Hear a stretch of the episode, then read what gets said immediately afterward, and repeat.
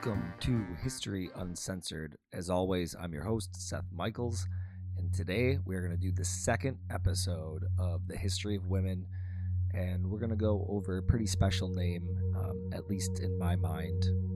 That's Caroline Herschel. Probably haven't heard of her. She may not have even wanted you to remember her name, but alas, there it is. And one thing to remember through this podcast you'll find it pretty evident. She gave in her life beyond the greatest measure in all that she could. She loved her family. She loved her very famous older brother, William Herschel, as well as her nephew, John Herschel. Pretty much her entire adult life. Uh, and it was her life was pretty much dedicated to those two. And her dedication rings through in uh, more places than just family. It's kind of different than our first uh, History of Women podcast where we discussed Hypatia. Hypatia probably would have wanted you to remember her name. Uh, she's pretty self serving, um, nonetheless brilliant. Caroline's very humble. And to start off, I really want to thank Caroline um, in helping to pave the way for women scientists uh, on an extremely long road to equal rights. I hope that every generation will know the contributions that she made to the craft of science and to women's rights. And I kind of said this during the first History of Women's episode, uh, but I'm going to say it again, and I'll probably say it every uh, History of Women episode that I do. As somebody that really appreciates history, there is no greater regret to me than the unanimous shielding of women from the sciences. It has left history a more barren and less interesting place, and it has left society an impossible hole to fill that should never have been there in the first place. Alright, so who was Caroline Herschel? To get a good idea, let's hear a quick excerpt from her niece, who tried to gather um, Caroline's writings late in her life to get a memoir going. But indeed, if I could tell you the influence which a short account by a stranger of your labors with your dear brother had upon me as a child, and my choosing you, then so unknown to me, as my guiding star and example, you would understand how the possession of such a record by your own hand would make me almost believe in the auguries and presentiments, and perhaps inspire some future generations more worthily, as the record would be more genuine. Like I said, that's her niece on uh, trying to accumulate the evidence to write a memoir about Caroline. But here's what we have. Here's the information that we have on Caroline Lucretia Herschel. She was born in Hanover, Germany, March 16th, 1750. And I want to say this as a caveat here. Uh, working with a more modern historical record has certain advantages, like this one. Um, Hypatia, we didn't have perhaps an exact date of birth, or, um, you know, so we can say for certain with Caroline where and when she was born and that just brings a little joy to my heart. The more you know, the better. That's my opinion. All right. Caroline was one of 10 children. Could you imagine having 10 children in today's society? How expensive would that be? Um, I'll have someone else do the math for me because I'm lazy.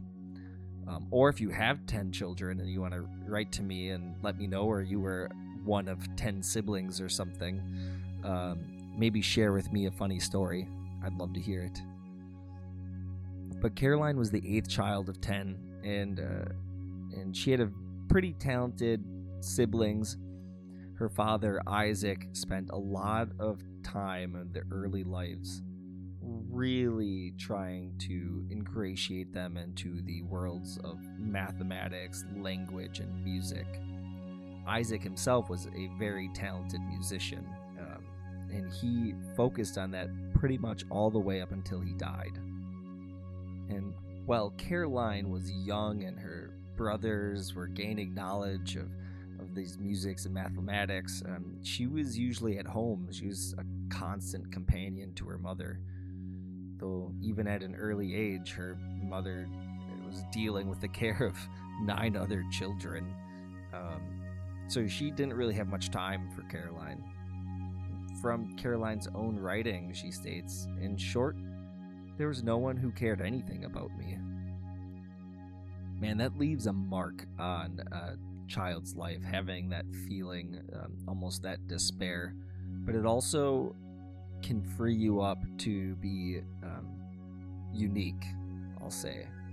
She does in her memoirs also take a moment uh, to reflect. She takes a moment to reflect on a piece when her father took her out at night to explain something, and, I, and I'll quote it here.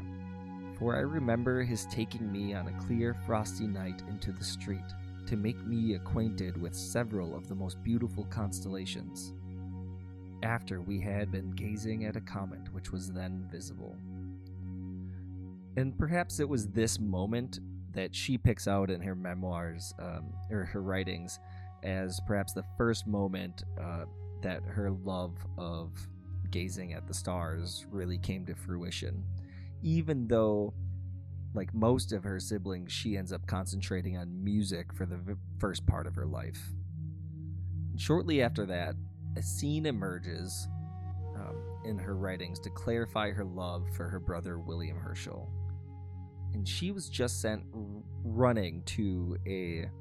Uh, she was just sent running to a parade. Her father and one of her older brothers were returning from war. Uh, it was damp, it was cold, and she had been out searching for quite a long time. So she came back to the house, and there her father and her brother were sitting at the table. Everybody was happy and warm and there she was, damp and cold, and just having come from outside, searching hours for family members she couldn't find, probably in despair. But as she reaches home, she writes, My dear brother William threw down his knife and fork and ran to welcome, crouched down beside me, which made me forget all my grievances. The rest were so happy at seeing one another again that my absence had never been perceived.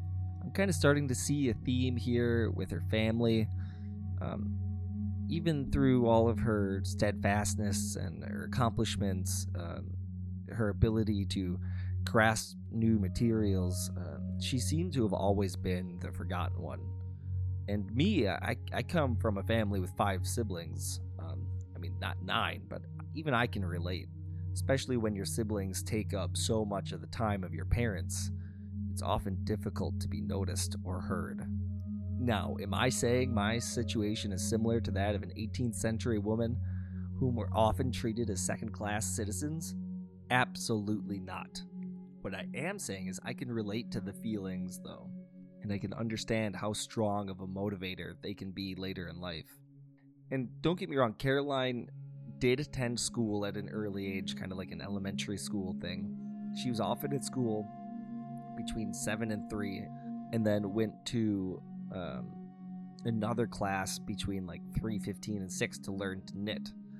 And pretty much since that time, uh, up until when she leaves later in life, she was employed by her family as basically a, a house servant, making linens and doing the laundry and um, making socks in particular. Uh, I'm sure you can imagine 10 children go through socks crazy fast.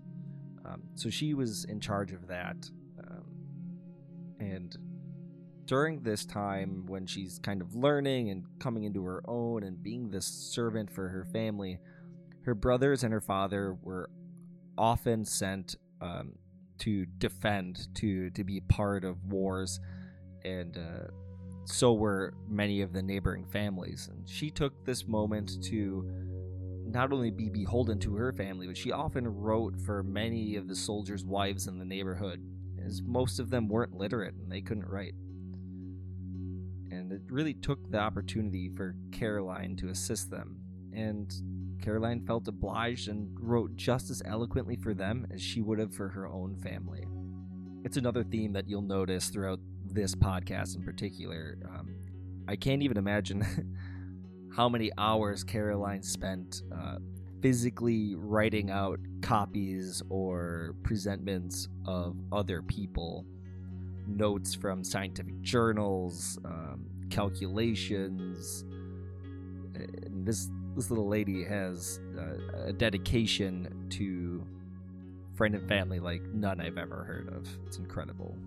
This is her story. She's so humble and it's so becoming. It's really hard not to fall in love with her spirit when you read her memoirs. And I will have a link to the book that I read for this podcast because, um, from what I found, it was easily the best information available.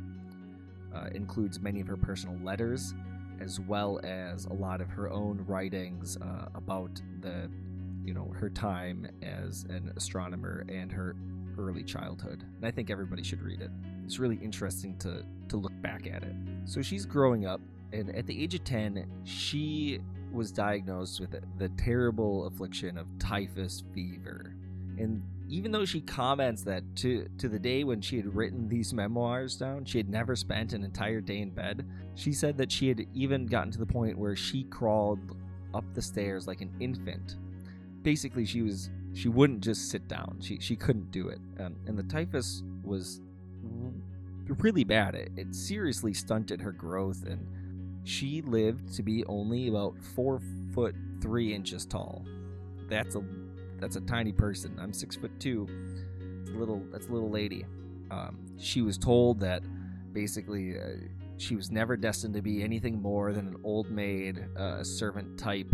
But what she was never told is that she couldn't find solace in something else. She couldn't find perhaps solace in the stars, celestial bodies faintly glimmering of hope in a black sky.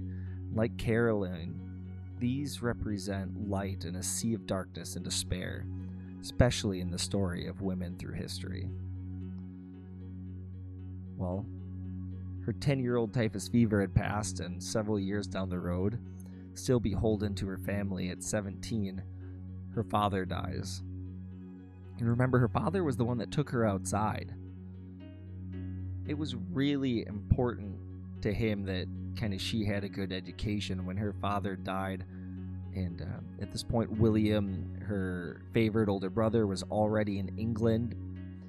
Uh, she didn't really have many friends after that, many people she could talk to or communicate with, and it um, it hit her pretty harsh, and so much so that even two years of her life at this point are basically stripped from um, basically stripped from memory here. And her father, as I said, really wanted to give her this polished education. Uh, it wasn't common to give women it in the time period, but her mother was particularly determined that it should be more of a rough education. Her father wanted to teach her music and French and mathematics and astronomy and philosophy she spent many hours awake as a young girl, staying up and listening to her older brothers, Alexander, William, and uh, her father Isaac talk about philosophy in the uh, called like the living room. But as I said, her mom was uh, no, that's uh, you shouldn't do that. And she writes, My mother would not consent to me being taught French. I could not help thinking that she had cause for wishing me not to know more than was necessary man, this really puts a kink in my side here. Women working against the education of other women is really upsetting. Um, and even though I'm positive that her mother loved her, she hindered greatly the eventual genius of her daughter. Perhaps that it was this motion entirely that pushed Caroline to be great.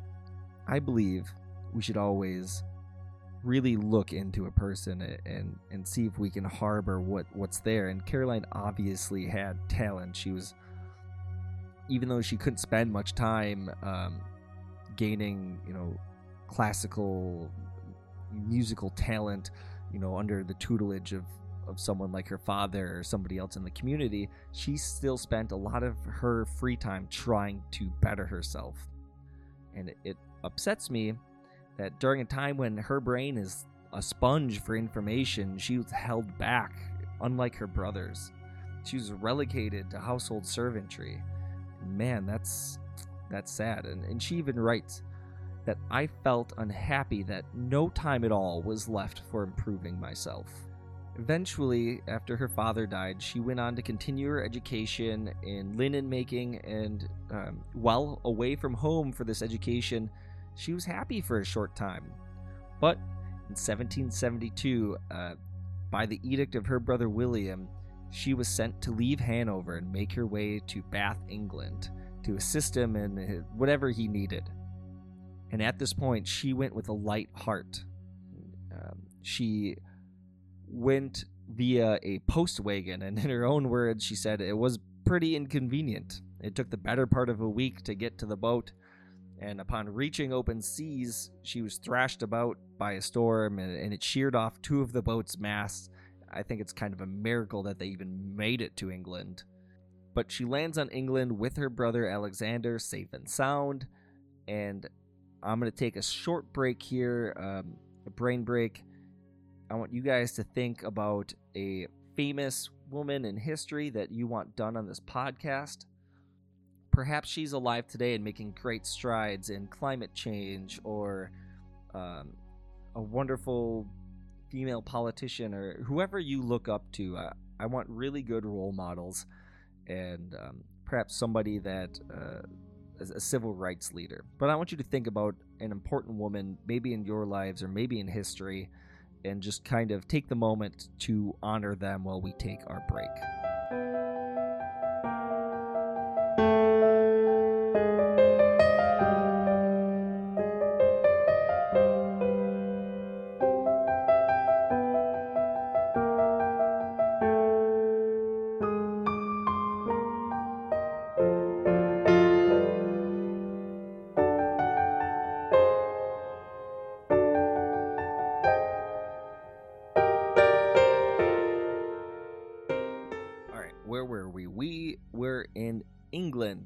She just landed there.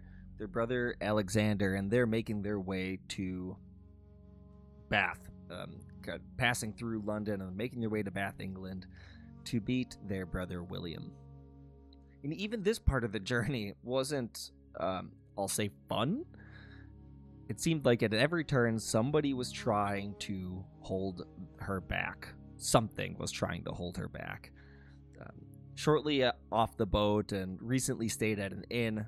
Uh, her stuff attached to a team of horses, which got spooked on the road and tipped over into a ditch. Um, thankfully, nobody was injured, but some of their stuff was wrecked. It, like I said, it just kind of seemed um, that it was, it was kind of rough for them. But here's the thing: they eventually make their way to Bath, and um, both Alexander and Caroline are brought in brought by their brother William. Um, and at this point, William's kind of already made a name for himself as a very talented musician. And this is what she spends the, the you know the better part of her 20s doing is um, basically keeping house for William, keeping control of his bank account, uh, learning from him, and trying to master um, uh, her own musical talents, and she eventually does. You know, she uh, she's eventually put in concerts and um, given lead roles, but over time, Williams Williams starts shifting. Right, he starts shifting from music through philosophy and then into astronomy and the idea of um, seeing kind of beyond Earth and seeing what's in the night sky really captivates him. And he starts having phenomenal dreams about building um, telescopes that, even in my mind, are, are gigantic. We're talking about 30 or 40 foot telescopes. Basically, at this point forward, you know, he really starts kind of pushing Caroline and his friends and kind of all of his acquaintances and starts trying to develop these telescopes and really getting into astronomy. And he starts with a 20 foot, you know, after making several smaller telescopes, of course.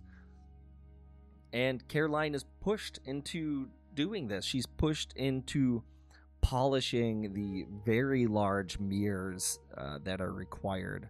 The, the polish that they use comes from horse dung, a lot of horse dung. Um, so they, they have to cast the kind of like this iron and tin mirror and then polish it with an arsenic uh, from which they got from horse dung. Wonderful job, but Caroline spent her hours dutifully doing it. Um, and it, that, that job wasn't above uh, either of her brothers. So it, it wasn't just, you know, like Caroline gets the worst jobs. That that wasn't the case. And I, kind of think of you know telescope as a loose term. You know, in the the 1770s, uh, like this thing was huge. You know, and eventually, after the 20 foot one was created, you know, we're talking about 30 and 40 feet, um, where the the mirrors were anywhere between 12 inches to the uh, 40 foot telescope being four feet in diameter. That's crazy. And as she's kind of going through and, and going through this transition with her brother, uh, she has kind of a quote that I can entirely agree with. Uh, and that is that she wrote that breakfast was usually before 7 o'clock. And that's much too early for me. Who would rather Caroline would rather stay up all night than be obliged to rise at so early an hour. All I have to say to that is Caroline, fuck yeah, exactly. Morning people are weird, and we should always remain suspicious of them. Always. And if you're a morning person, how the fuck do you do it? I can't do it. Um, share your tips with me. Alright, I'm done yelling at morning people for now. But at this point, William was becoming pretty famous for his writings because he's sending his findings and his discoveries into the Royal Society of Astronomy, um, kind of documenting these advancements that he's making with the telescope. And William Herschel eventually became uh, a royal astronomer, um, and he moved out of the town and into the country. And it was here in the country that Caroline really first began observing the stars and an assistant astronomer. Her passion for music kind of was outweighed by the vastness of uh, the heavens above her. I do want to take a moment and talk a little bit about um, William Herschel. During this period of uh, Caroline's life, he was often invited to entreat with the king and make telescopes for him. And it's kind of really interesting the, the relationship that he developed with um, King George III. If you remember anything about King George III, he was the monarch during the American Revolutionary War. Uh, but I guess he had really good eyes, according to William Herschel. So just kind of interesting. Wanted to put it out there. Again, more of that is in the book, but this isn't a podcast about William Herschel. This is a podcast about Caroline. And that first year of learning when she moved out to, um, you know, the farmland was pretty difficult for her. You know, and she was given a smaller telescope. Uh, I, I believe it was a 30 inch Newtonian telescope. It had like a focal it had a power of 20 to 30, and it could invariably see about a degree and a half of the, the night sky. When she was learning, it was always easier when she was learning nearby her brother William, who she could go for go to for any questions that she might have as she was doing what's called these sweeps across the the night sky. Also remember that she was over 30 at this point She's learning astronomy on the go with hardly any tutelage beyond elementary education. And even though she was surrounded by bright minds, she was still seen as mostly a servant, hardly an accomplished scholar in her own right. So, even though she was hardly this accomplished scholar, she was still making notes pretty constantly for William on his larger telescope at this point. And I, I guess one one of the reasons for like moving out to the the countryside is so he had a place to put his 20 foot telescope. Well, that's cool. I want a 20 foot telescope. But that first year that she was kind of sweeping the sky, it was a, difficult learning for her because she also had to learn to properly chart distance and calculate where these clusters of stars and nebulas that she was looking for were. But at the end of uh, by the end of that first year, she had found 14 clusters or star clusters of stars and nebulas uh, that hadn't been recorded before. So she was really working on updating the, the star charts of the day. And she was often interrupted to catalog her brother's findings on the 20 foot telescope. And the reason was when you're in a 20 foot telescope, you're usually not like next to a clock. Through the directions of William Herschel, she would have to go near a clock and write down the exact time and star position of the, the findings. Otherwise, you would have no way to substantiate the claims.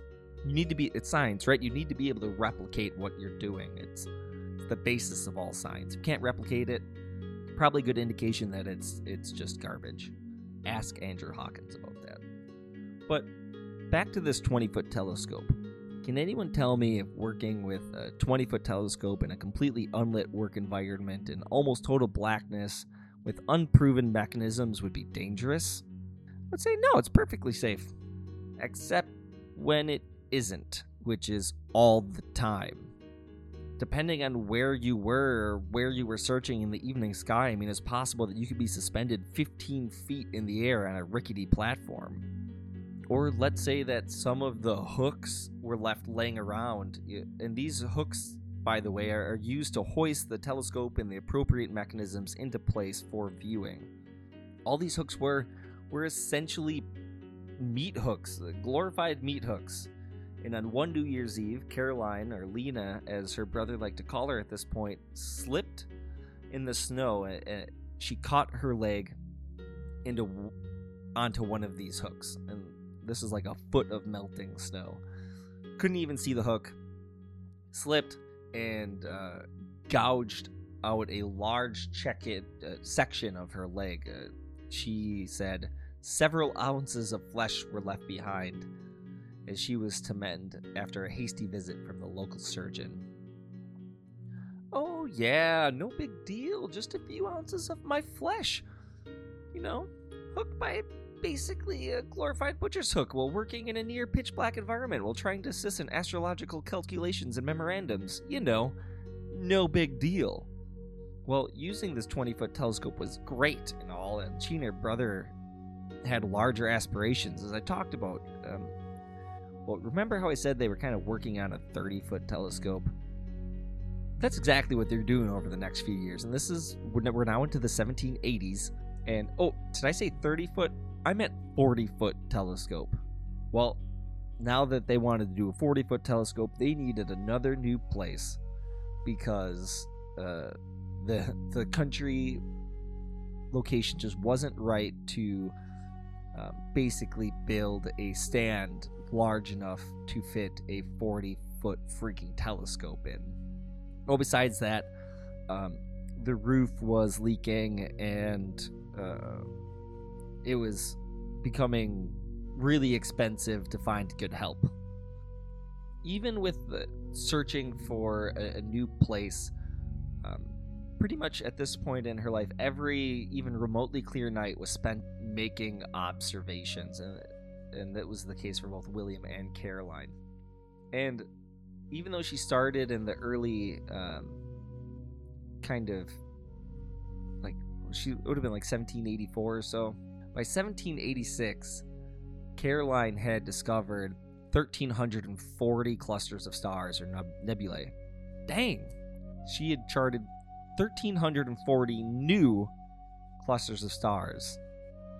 And on August 1st, of 1786, she discovered and charted her first comet. And uh, upon discovering this, uh, she immediately, like when proper, when she had a moment, she's like, oh shit, I need to send this to somebody. Her brother was currently away in Germany giving a 10 foot telescope to the Guggenheim Society for from the King of England. Basically, William Herschel's telescopes were dank. They were the best of the best. Uh, others uh, being made by uh, other scientists were just they were often disappointed in them after somebody used a William Herschel telescope. Okay, so she discovered this uh, comet, which was uh, kind of by Ursa Major, right? Uh, the, the Big Dipper. She kind of describes it as uh, she thought it was first like a cluster of stars or a twin star at first, but it was hazy. It was it was a little bit different, and she wasn't sure exactly, but she had thought from the other readings that she had uh, done for for both her brother and herself that she might have stumbled onto a comet. Well she wasn't exactly sure. Well, comets move, right? So the only way to, to completely document it, and she was pretty lucky over the next couple of days. So the second and the third, she went back to find the, the this nebula, this star, this comet, whatever it was to her at that point, to chart it again. Well, by the next day, it had moved almost a degree and a half in the night sky. It's definitely not a star. I mean, it wouldn't be moving that fast. So on the third day, she confirmed again it had moved about another degree and a half and uh, was in a completely different location than when she had first viewed it. She double and triple checked, and then she had sent her letters off to some of her friends, um, her brother's friends. Having read the letters written by both, and, and I would have read them here, but I, I don't think I have enough time to do it. But having read the letters, uh, both written by her and by those who had received them, I can say with certainty that she was well thought of in this, you know, uh, astrological science community. One person even went so far as to congratulate her specifically, uh, mentioning that she had made her name worthy for all of time. In the letter, he, he says, You know, you are important. You have made this discovery. And I, I was really pleasantly surprised to see it warms my heart that so much care and thoughtfulness was given to the small lady in the 18th century for her discovery of a comet. We're to take another brain break. Uh, this time, I want you to think about your favorite piece of art, picture it in your mind, and just uh, think about why it's your favorite and um, yeah, just kind of let it resonate with you. I just want you to picture your favorite art, let it make you happy or sad or whatever it's supposed to do, why it's important in your mind. And just think about that for about the next 30 seconds or so.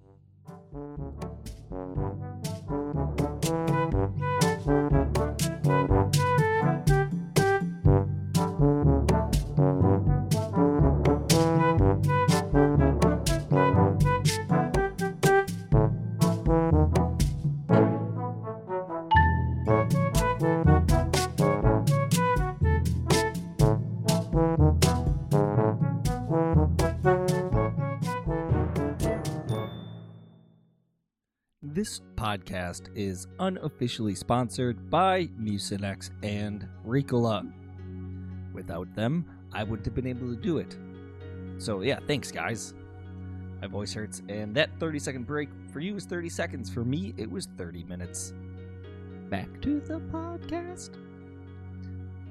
So, when I left, we were talking that it was 1786 and she had discovered first time a comet. And this is important. She was the very first female astronomer to ever discover a comet. Well, what did this kind of lead into? What was the the segue for this into the, the rest of her life? Well, by 1787, she was given a yearly salary of 50 pounds. And this is tremendous money, uh, you know, at that time. And it was the first time in her entire life that she could she felt like she could spend money on herself. Even though the the past 6 years, you know, she had been in charge of all of her brothers, you know, spending and daily wants, oh, sorry, 16 years or so. She had been in charge of all of her brother's spending um and she really did a good job. She was constantly keeping them out of bankruptcy. But in 1787, something happened, right? The king commissioned the creation of this 40 foot telescope, and in that commission was uh, $200 for repairs, or 200 pounds for repairs, as well as this 50 pound stipend for uh, William Herschel's assistant. At the time, it was Caroline. So, woo, that's phenomenal. And throughout the entire creation of this 40 foot telescope, um, the initial sum ponied up by the king was 2,000 pounds, and an additional 2,000 pounds were granted after that for the creation. And this was an incredible undertaking. You had people coming from uh, all over the, the best craftsmen, uh, several workers, and basically any type of labor force you could think of um, were trying to house, pay, control, as well as you know delegate all of the duties that were required.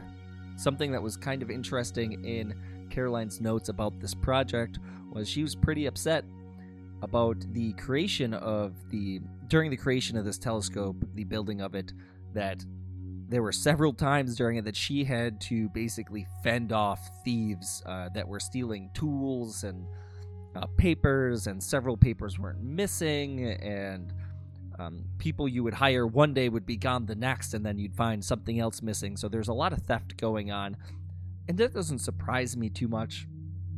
Uh, the the general population that would have been working on this probably would have been pretty poor.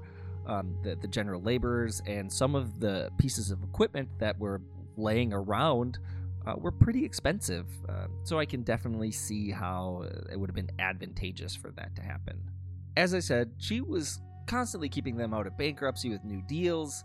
Um, and not only was she a housekeeper, a banker, an accountant, a scholar, learning precise forms of astronomic measurement, a linen maker, a cataloger for her brother over the two years between, you know, 86 and 88.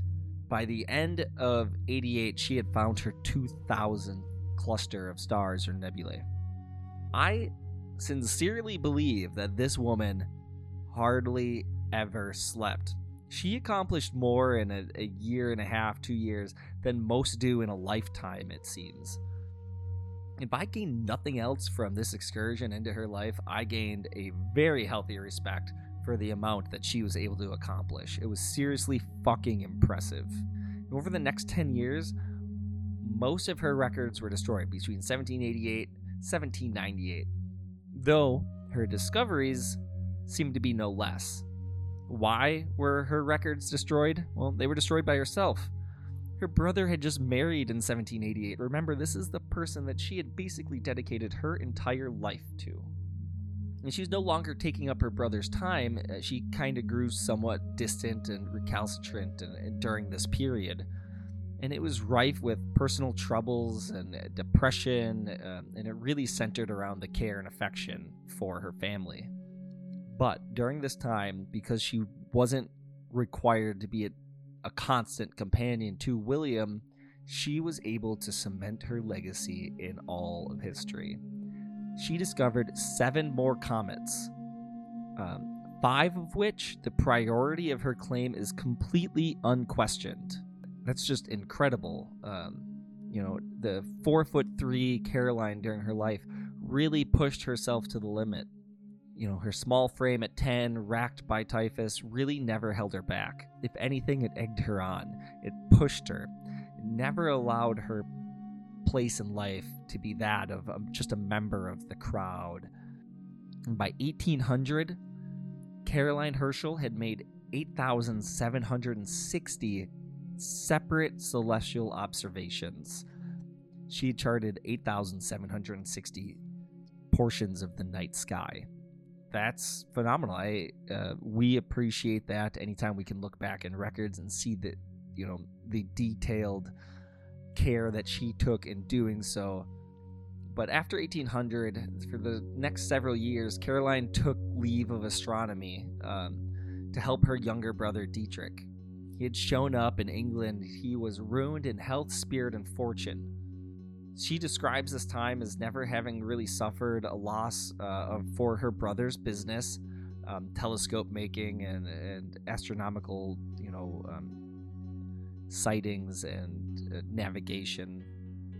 And she ended up caring for Dietrich in the old Hanoverian Hanoverian way. It was just cared for by the woman of the house. She took the time from her sleep, her meals, her free time, um, and you know she she took this completely out of her time to take care of him for basically four years. And uh, never in my life have I ever read of someone so dedicated to their family, even at this point where she was almost shunned from her family for, uh, you know, the, the the treatment that like I said, there was there isn't there aren't much records for that time, but the treatment that she showed um, to her brother and his new wife. But I will say this: um, that in his her brother and we'll call her Mrs. Herschel had a son. His name is John, also a very famous scientist.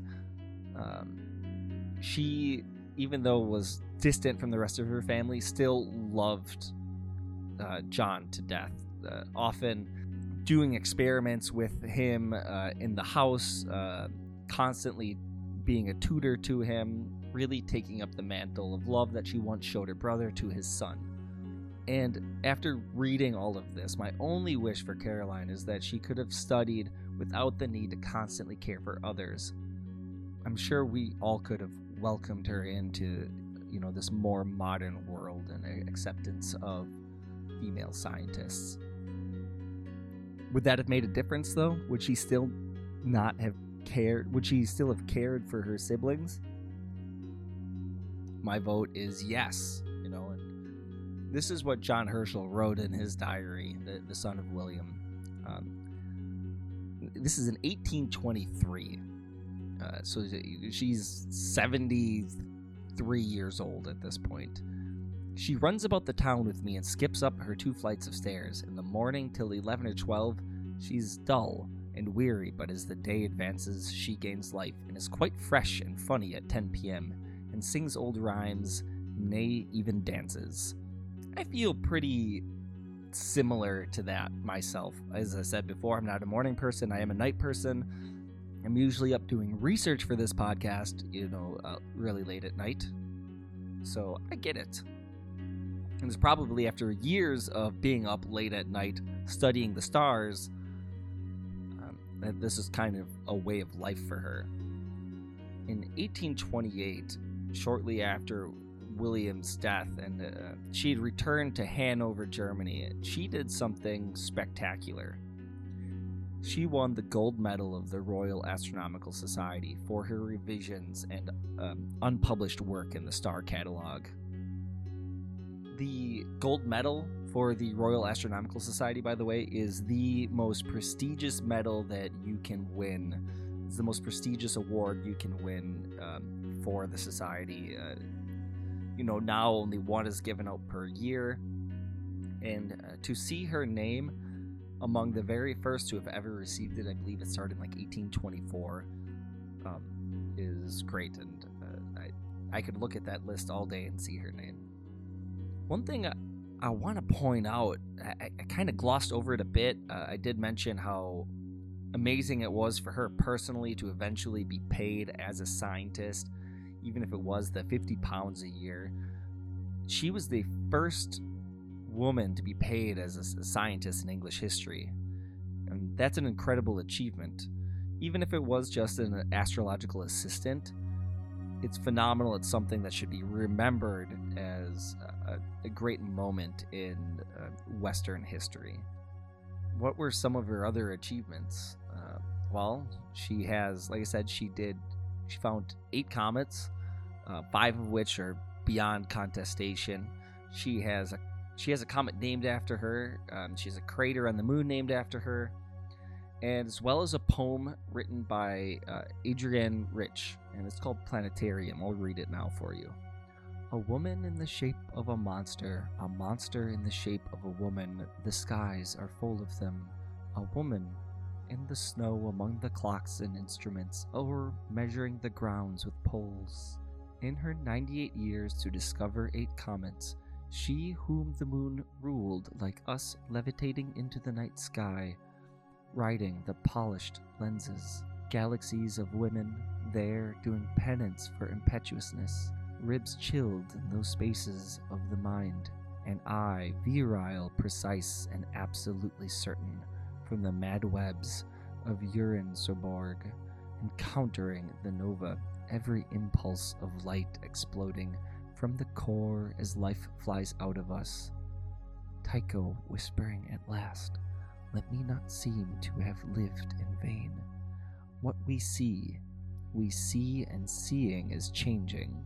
The light that trivels a mountain and leaves a man alive. Heartbeat of the pulsar, heart sweeping through my body, the radio impulse pouring in from Taurus. I am bombarded, yet I stand. I have been standing all my life in the direct path of a battery of signals, the most accurately transmitted, most untranslatable language in the universe. I am a galactic cloud, so deep, so involuted that a light wave could take 15 years to travel through, through me, and has taken I am an instrument in the shape of a woman trying to translate pulsations into images for the relief of the body and the reconstruction of the mind. Whew. It's a beautiful poem. Um, it, it, does, the, the breadth and scope of it really do Caroline justice, and I had to read it. Another note, perhaps a bit late, I was talking about large telescopes, and the 40 foot one was completed in 1789, and that was, of course, after William was married and her records were destroyed. But in the reading, I, I, I didn't mention it, but I did note it, uh, where I have to note its completion because it's a 40 foot freaking telescope. Uh, it had over a four foot diameter, and the mirrors that were made for this thing were over a thousand pounds. They had to be constantly polished so rust wouldn't set in. They mm. remained the largest mirrors made until 1845, or about 60 years. And Caroline died at the age of 98 in Hanover, Germany, the, the place of her birth. She remains to this day one of the early female pioneers of science and women's rights, I would say. Please take the time to read the book that I'll have a link in the on the page for the website on the page for this podcast. Uh, I ask this only: never seek the comfort, and and I do this after kind of reading this, and I guess just a few words of wisdom from me. Okay, I ask this only: never seek the comfort of the known when there's still so much to be known. At the age of 30, I've developed a new respect for research and knowledge that I intend to carry through my entire life. I want anyone that looks back at history to gain insight, to be encouraged, to respect what others have done before them. For as in all things in modern society, we stand on the shoulders of giants and look out among the vastness of human knowledge. Let us remain vigilant in our dedication to moving the world forward as a better place for everyone, regardless of wealth, race, gender, or any other contrivance that you can come up with. For those of you listening, take a moment and listen to these following words. You are amazing and you can do amazing things. There are those that love you and show them more love in return than you receive. Remember that if the diminutive Caroline Herschel can reach for the stars, so can you. We can live by these words of hers. As much as we need a prosperous economy, we also need a prosperity of kindness and decency. Hey guys, this has been Seth Michels and the second episode of the History of Women on the History Uncensored Podcast Network. You can reach me at Twitter at Seth for Nerds, an email at contact at historyuncensoredpod.com, join my Facebook page, Uncensored Podcast Network, and if you get shoot me any questions, I'll get back to them, I promise. Um, and last but not least, it would help me out immensely if you could leave me a review, preferably a five star one um, better than that, though, share my podcast with your friends, your family, your pets. Um, I, I, guess it doesn't really matter. I, I want to share my knowledge, and um, I just want to say I love you and thank you for listening. In history, we will always remember.